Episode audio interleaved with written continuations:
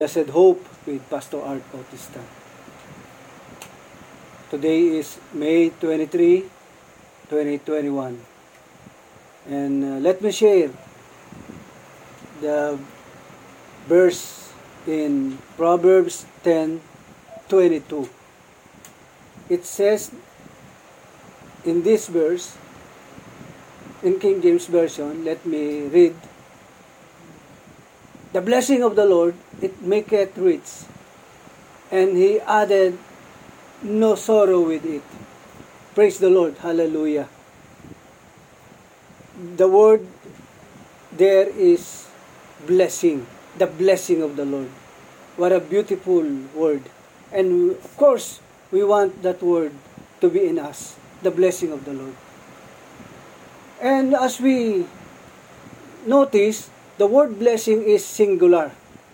That is why if we will choose the greatest blessing in this life, what is that greatest blessing that we are going to receive? Oh, we receive. What is that greatest blessing? Because the Bible says in the book of Proverbs, the blessing of the Lord. It is not the blessings of the Lord, but the blessing of the Lord. Singular, and as we uh, choose what's the greatest blessing. Of course, for others, they want riches, they want fame. But as we uh, look at that word blessing, the blessing, the greatest blessing, is the blessing that we will enjoy here in earth as well as in heaven. What's the use of you are so blessed with money, so much money, you fame, you become popular, but after you you, you died, uh, you will be in hell. You will be in, you will uh, have a eternal sorrow. Because the Bible says, the blessing of the Lord, it makes one rich and adds no sorrow with it. And uh, for me, the greatest blessing is when we know and we believe, when we receive the Lord Jesus Christ.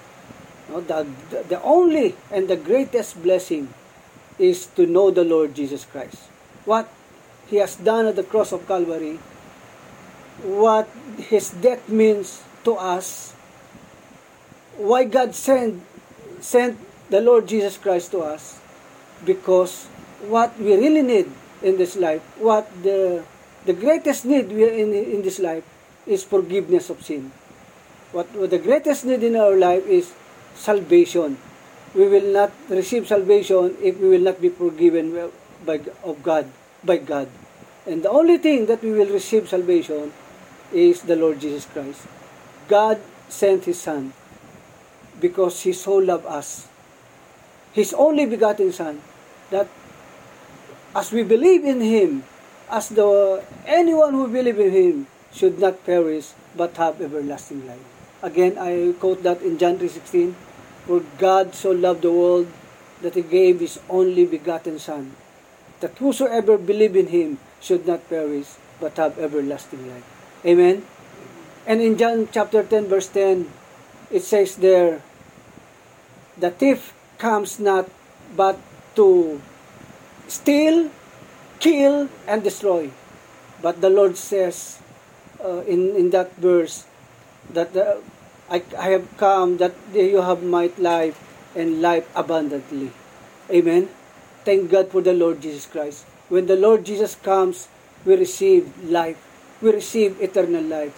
Life here on earth, abundant life here on earth, and as we will be with the Lord, eternal happiness. Amen. No sorrow with it. Thank God. Because when uh, 2,000 years ago, when he came here on earth, when he died on the cross, he is, is also called, he also called man of sorrows. He borne our griefs. He carried our griefs on the cross. Amen. Hallelujah. Praise the Lord. Again, as we meditate the word, let us thank God the greatest gift or the greatest blessing we receive from God is salvation through our Lord Jesus Christ. Eternal life through our Lord Jesus Christ. Hallelujah. the Lord Jesus Christ. Amen? The person of the Lord Jesus Christ. The Lamb of God who took away our sin, the sin of the world. As we believe in Him, no more wrath of God will abide in us. Only the love of God. The love of the Lord Jesus Christ. Amen? Hallelujah. The greatest blessing. The blessing of the Lord that makes one rich. Amen? Hallelujah. Glory be to God. God bless you and shalom.